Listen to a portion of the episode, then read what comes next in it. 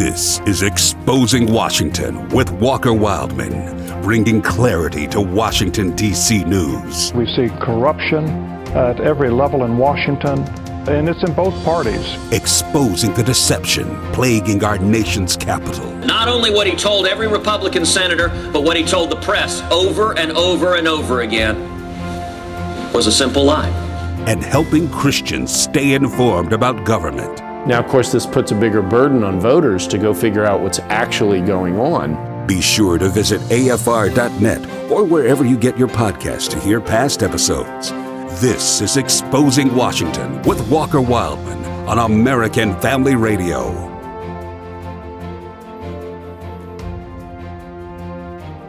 Welcome to Exposing Washington on the American Family Radio Network. My name is Walker Wildmon, and uh, once again, the name of the show is Exposing Washington. Glad to have you with us this Saturday. Much news to talk about, definitely not uh, lacking news. So, we'll cover many stories uh, going on in Washington, D.C. this week. A lot of interesting news, we'll just say that, with the vice presidential debate taking place this past Wednesday night and various other developments in Washington. Before I move into some of the news stories for the week, I want to mention a few things, a few events, rather. This upcoming week on American Family Radio, we will have our fall share-a-thon.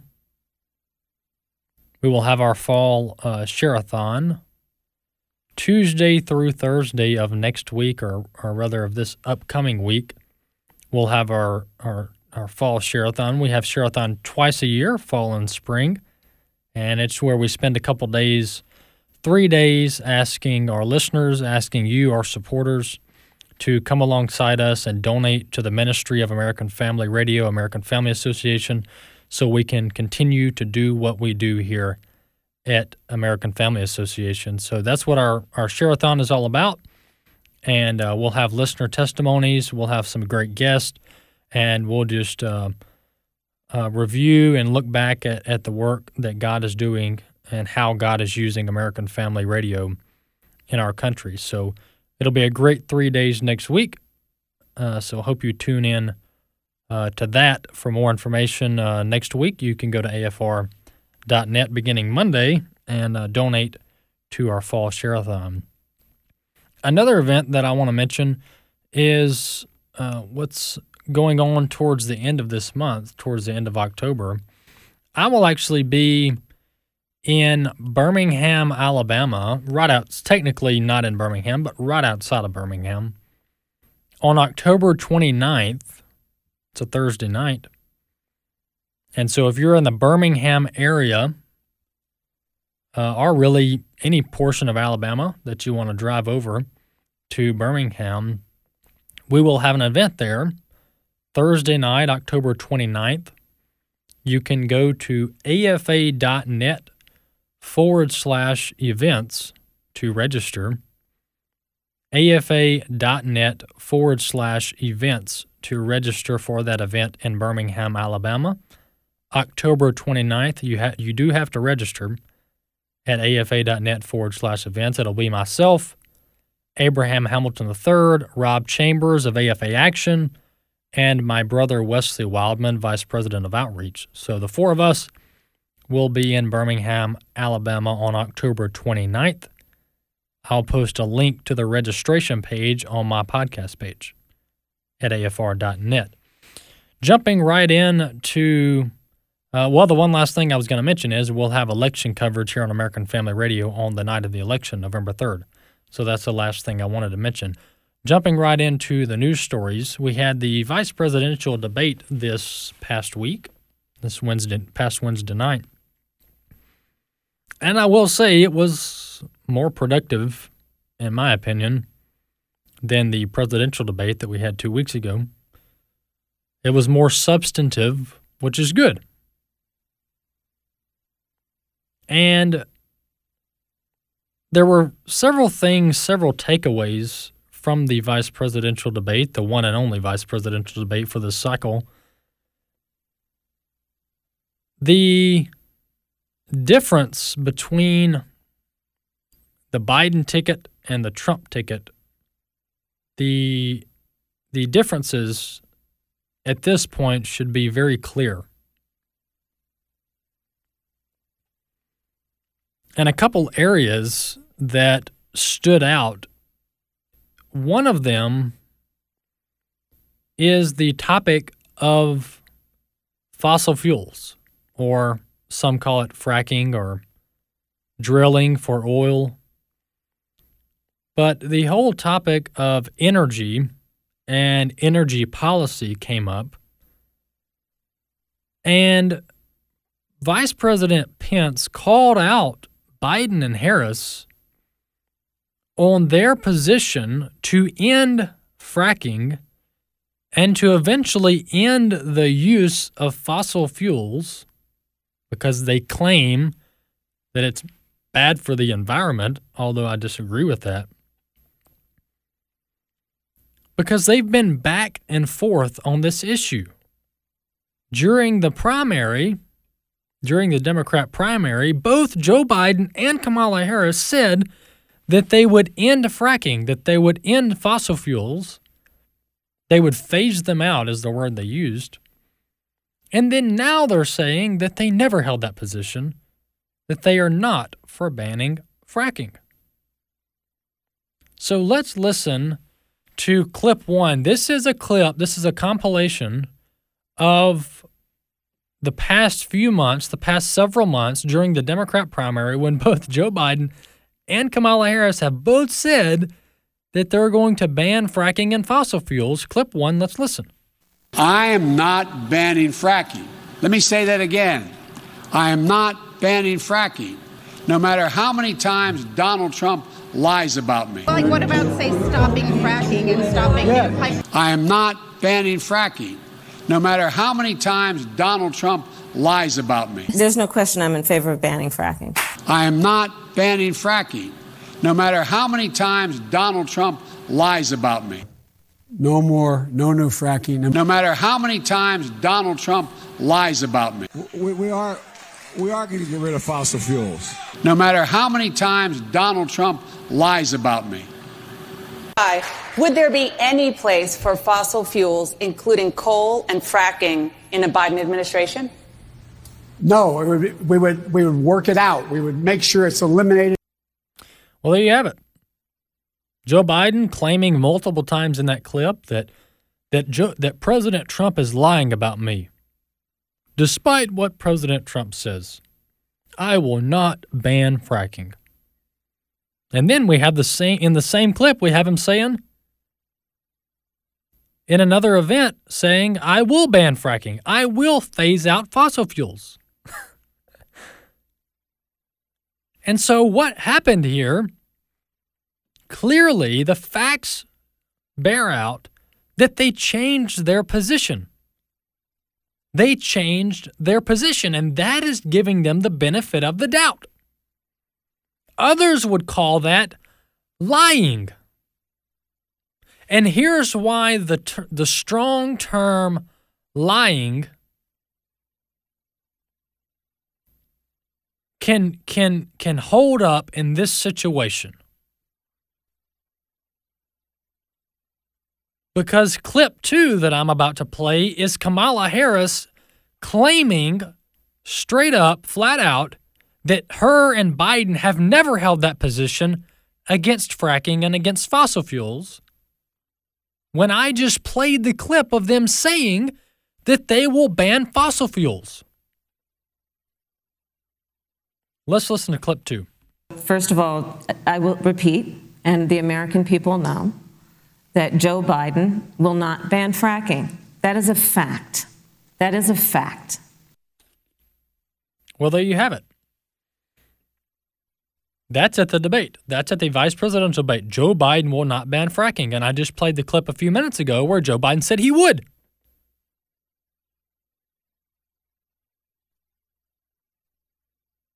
And also during the debate, Kamala Harris, when, when she was confronted with this,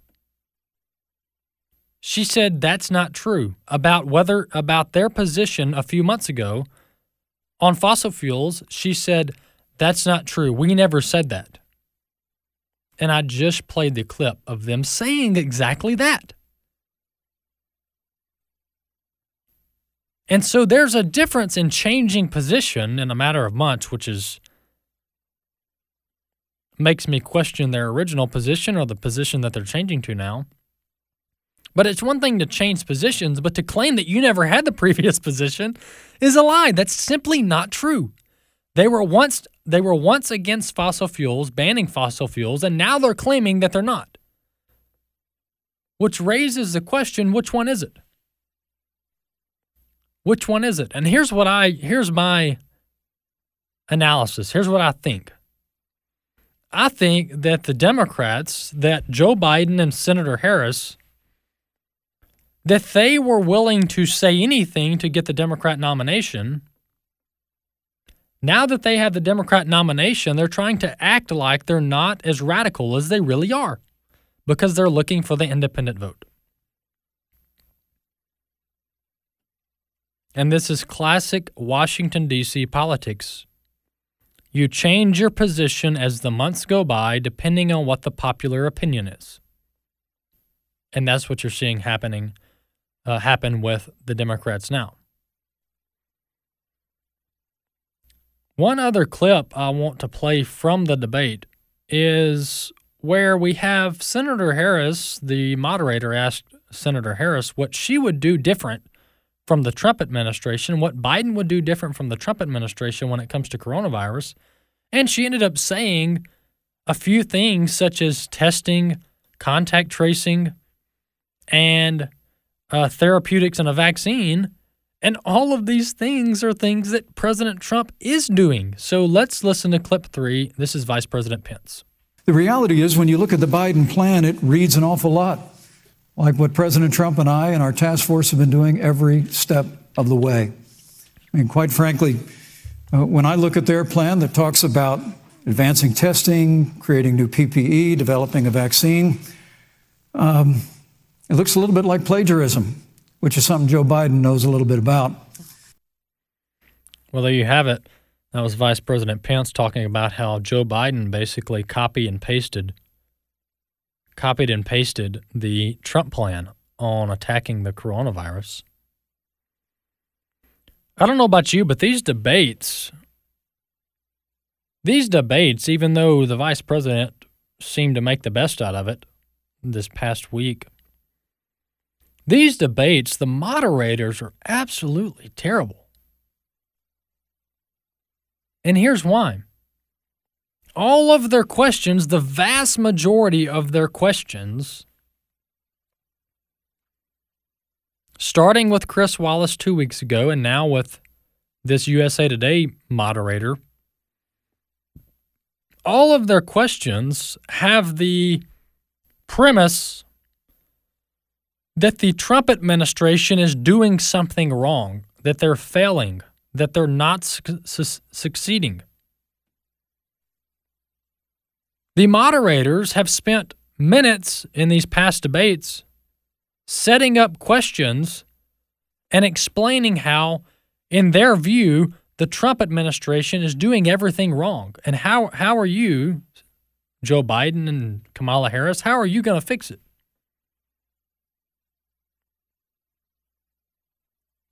And there have hardly been any questions to the Democrats talking about their horrible records in public office. And I don't expect the moderators, I don't expect their lack of fairness to change over the next three weeks. And that brings up the question of whether we're even going to have any more debates. Because the Commission on Presidential Debates decided all of a sudden that they wanted to cancel the debate in Miami, Florida this upcoming week and move it to a virtual town hall event. Move it to a virtual debate.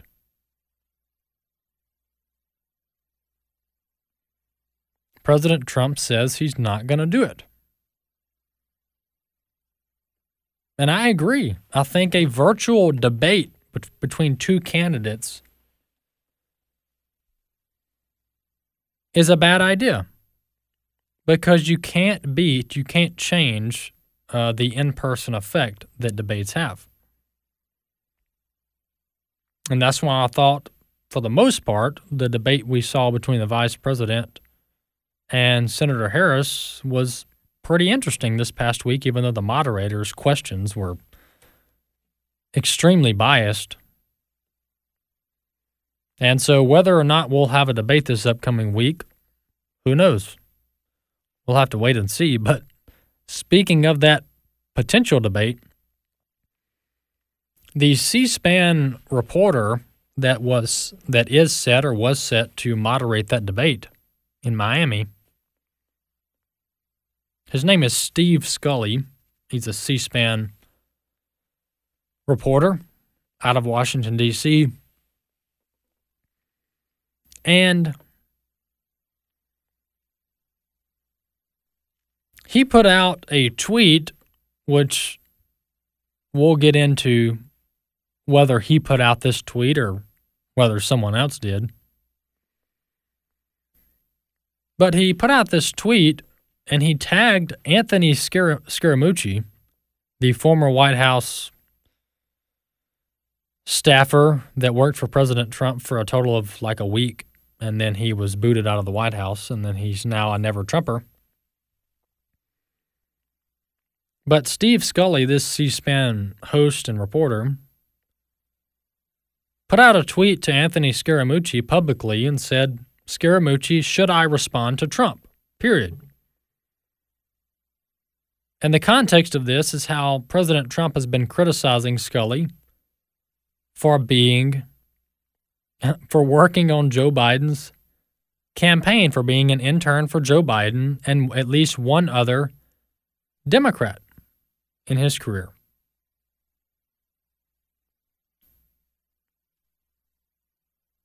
So Steve Scully puts out this tweet Should I respond to Trump? And then The debate commission puts out a statement claiming that Steve Scully's account was hacked, his Twitter account, that is. And I don't know what exactly went down. I don't know whether it was Mr. Scully who put that tweet out on accident. Some are raising the possibility that he maybe meant to direct message Scaramucci, but instead he accidentally tweeted it to the public which is a possibility, and others are claiming that his account was hacked. But I sure do find it interesting that that would be put out on his Twitter account just a couple days before the next presidential debate, and he is the moderator. Could it be that he was actually trying to direct message Anthony Scaramucci and talk about Trump? It's very well possible, but we just don't know yet. And so we'll keep an eye on that story as it continues to develop, but find it mighty, mighty interesting. It wouldn't, I wouldn't su- be surprised if it turned out that his account actually wasn't hacked and that it was actually him that accidentally put out that tweet. Shifting gears to a few other stories, you know, President Trump had coronavirus recently and he was put in Walter Reed hospital for a couple days, and we didn't get to talk about it on the show last week, but President Trump spent about three days at Walter Reed Medical Center in Maryland over coronavirus, and he was released on Monday of this of this week. And President Trump seemed to be doing pretty good when he was released, and there were reports that he was having trouble breathing when he was admitted to Walter Reed. And I don't know all the ins and outs and the details about the president's condition when he was sent over to Walter Reed. But what I do know is that President Trump seems to be doing pretty well now. And he was given various medicines or therapeutics to help help him with his symptoms when he was at Walter Reed. And so I'm going to play a clip here. This is a clip of President Trump after he was released from Walter Reed. And here he is actually talking about some of the medicines he was given and how they helped him recover quickly. Let's listen to clip five.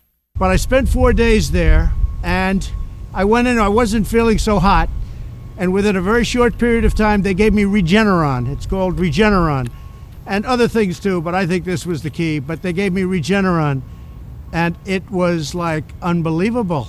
I felt good immediately. I felt as good three days ago as I do now.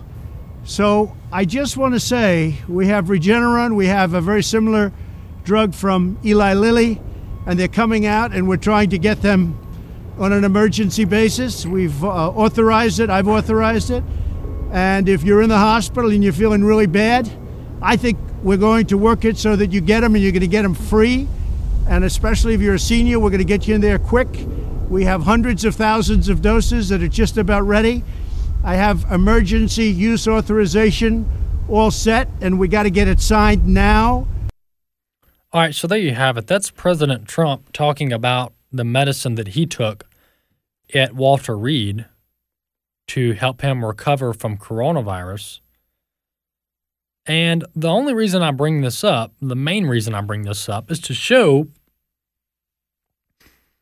that someone of President Trump's age, he's 73, and you could, I guess you could say he's in the high risk category when it comes to coronavirus and having trouble getting over it. And he was given these medicines, one of which is not even on the public market. It's still in the third phase of clinical trials. The Regeneron, I believe that is. But he was given a couple medicines, a couple treatments, and he seemed to respond very well.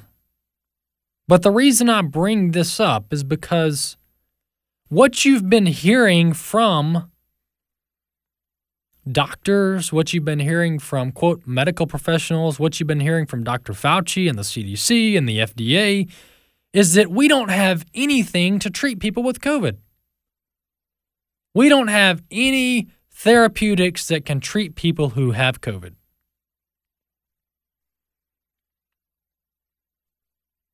And that's not really true. While Regeneron is not on the market yet, there are other things like remdesivir and hydroxychloroquine and others that are on the market and have been for years to treat other illnesses. But the last point here is that President Trump was treated quickly within a matter of a day or two. He was treated with therapeutics, with medicines, with medicine, and he recovered in a matter of days. But what often is happening from what the reports we're, we're, we're hearing about is that people get sick, they, they get diagnosed with COVID, and the doctors say, go home and take no medicine, and I hope you get better. At least that's how we were treating it in the early days. So, this, the, the example of President Trump might prove that if you uh, if you treat coronavirus early and aggressive that the survival rates could possibly go up even more. And other doctors have said such. Early and aggressive treatment seems to be the most effective rather than waiting until symptoms have developed into the late stages to where it's almost too late to effectively intervene. And so we'll keep an eye on that. We'll keep an eye on the emergency authorization that President Trump is talking about with the FDA and this Regeneron drug. And we'll see where that goes. But at this point in our country, with coronavirus, we should be trying any and all options and allow patients and doctors options to treat coronavirus early and aggressive instead of waiting until it's too late to begin treating people with coronavirus.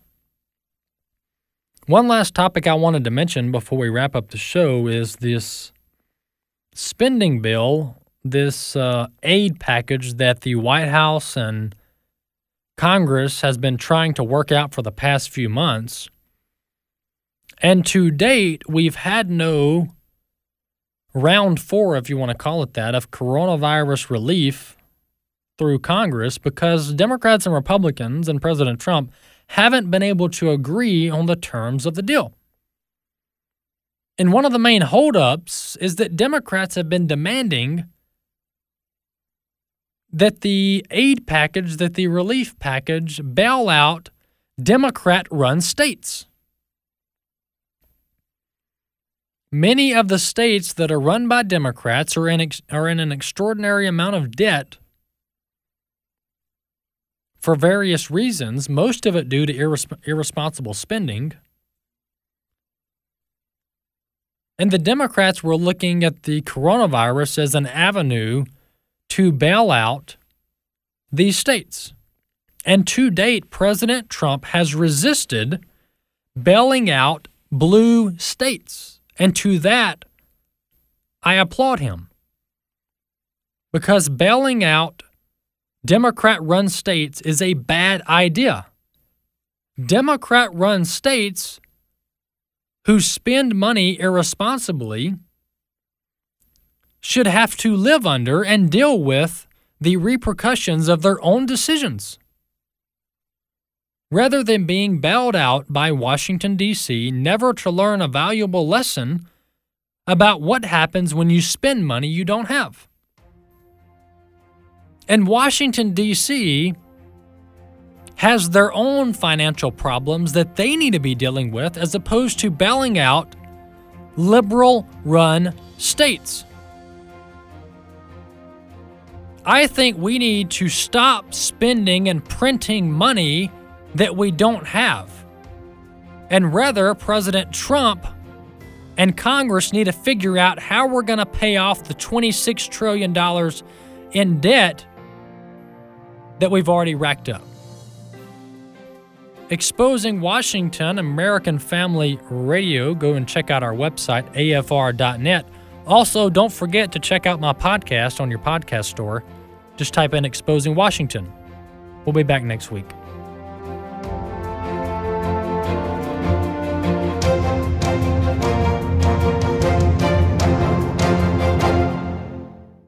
The views and opinions expressed in this broadcast may not necessarily reflect those of the American Family Association or American Family Radio.